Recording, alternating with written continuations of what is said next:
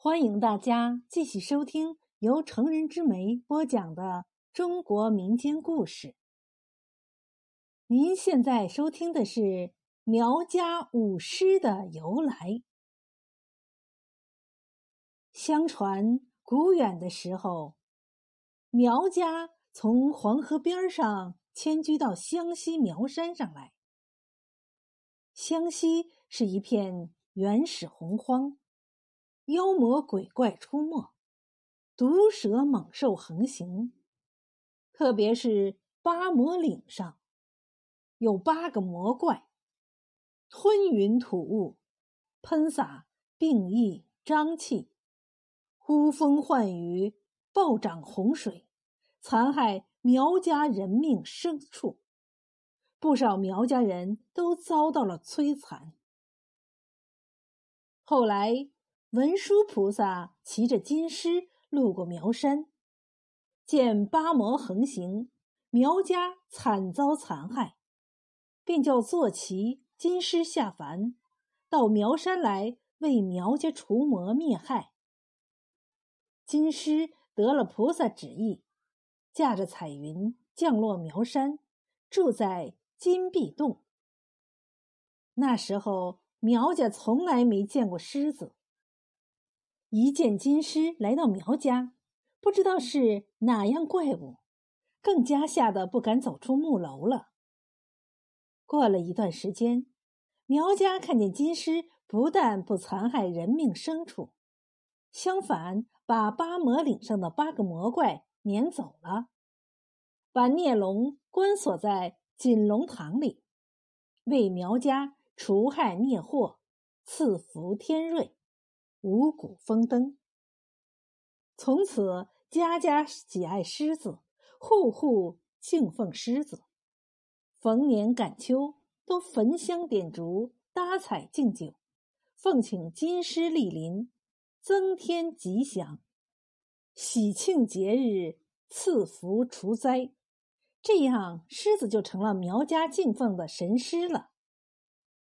一年又一年过去了。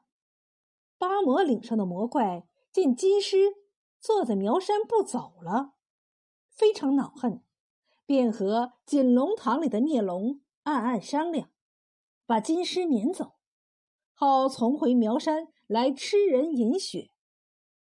锦龙堂里的孽龙自然对金狮也是恨得咬牙切齿，便出了个主意。八魔听后喜欢极了，决定。照孽龙的计谋办。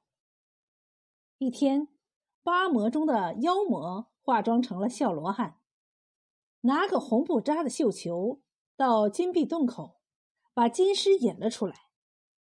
金狮见了绣球财宝，摇头摆尾，抖鬃擦毛，跳跃打滚，欢喜的追着玩儿。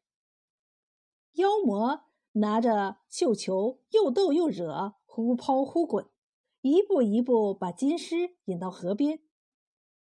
这时，妖魔突然把绣球往河里一甩，金狮为了抢绣球玩，不顾一切，瞪圆眼睛，竖起鬃毛，一声长啸，四脚腾起，踏波逐浪去追绣球。绣球波推浪涌，飘涌到了海里，金狮也就追到海里，忘记回归苗山来了。八魔见金狮追绣球追到海里去了，狂跳起来，放声狞笑，鼻孔喷出乌烟瘴气，回到了八魔岭来。被关锁到锦龙堂里的孽龙也挣断了锁链，抬头翻身，与八魔狼狈为奸，兴妖作怪。这时苗山乌云遮盖，歌场听不到木叶声。木楼看不到炊烟飘，苗家又陷入了水深火热、血泪横流的苦难中。金狮到哪里去了呀？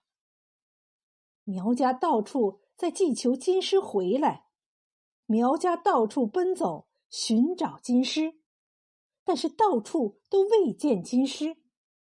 人们都聚集到金碧洞前。又是点烛，又是焚香，又是祭酒，三天三夜也没见金狮的身影。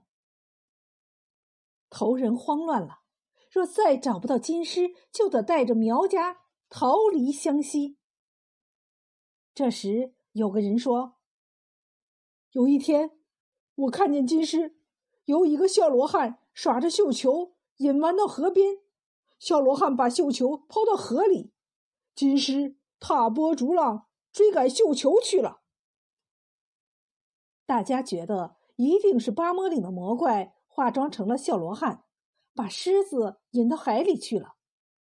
一个苗家小伙子听后站起来说：“好，让我去把狮子引回来。”大家说：“海在天边，不晓得有多远的路啊。”有的人还说：“路上有好多妖魔鬼怪呀，怕去不得呀。”还有人说：“就是到了海边。”要怎么把狮子请回来呢？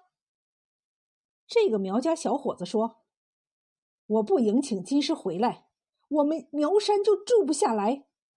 不管海有多远，路上有哪样的妖魔鬼怪，都要去。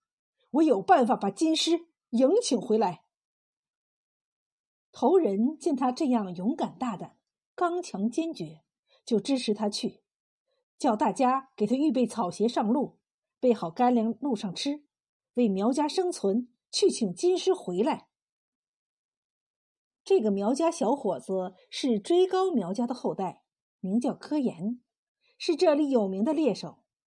他打猎不但能用毒箭射野兽，还能放各种各样的套来套野兽。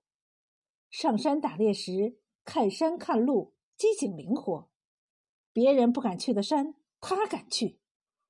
他不信邪，敢去敢打。他把草鞋、干粮备足带好，按照老人们的说法，太阳是从海里升起来的，就朝着太阳升起的地方走去。一路上，科研起早贪黑，饿了吃几个包谷粑粑，渴了喝几口泉水，累了背靠大树闭闭眼睛，不知走了多少天了。他来到一个村寨，向人家打探到海边还有多远。有个白发苍苍的老人对他说：“苗家后代到海边还有多远，我也说不清，只知道还就在那一眼望去的天边边。”科研放眼望了望那无边无际的云海山涛，充满信心地说：“老爷爷，感谢你啊！不管有多远，走一天近一天，总会走到天边边。”这个白发老人捋了捋胡须，点了点头，说道：“哦，说的对，就是路上不好走呀。”柯眼问道：“有什么不好走？”老人回答说：“我们这里有四句话：要走大海边，路远十万搭八千，纵有英雄和好汉，难过。”三座山。柯岩又问：“老爷爷，哪三座山？”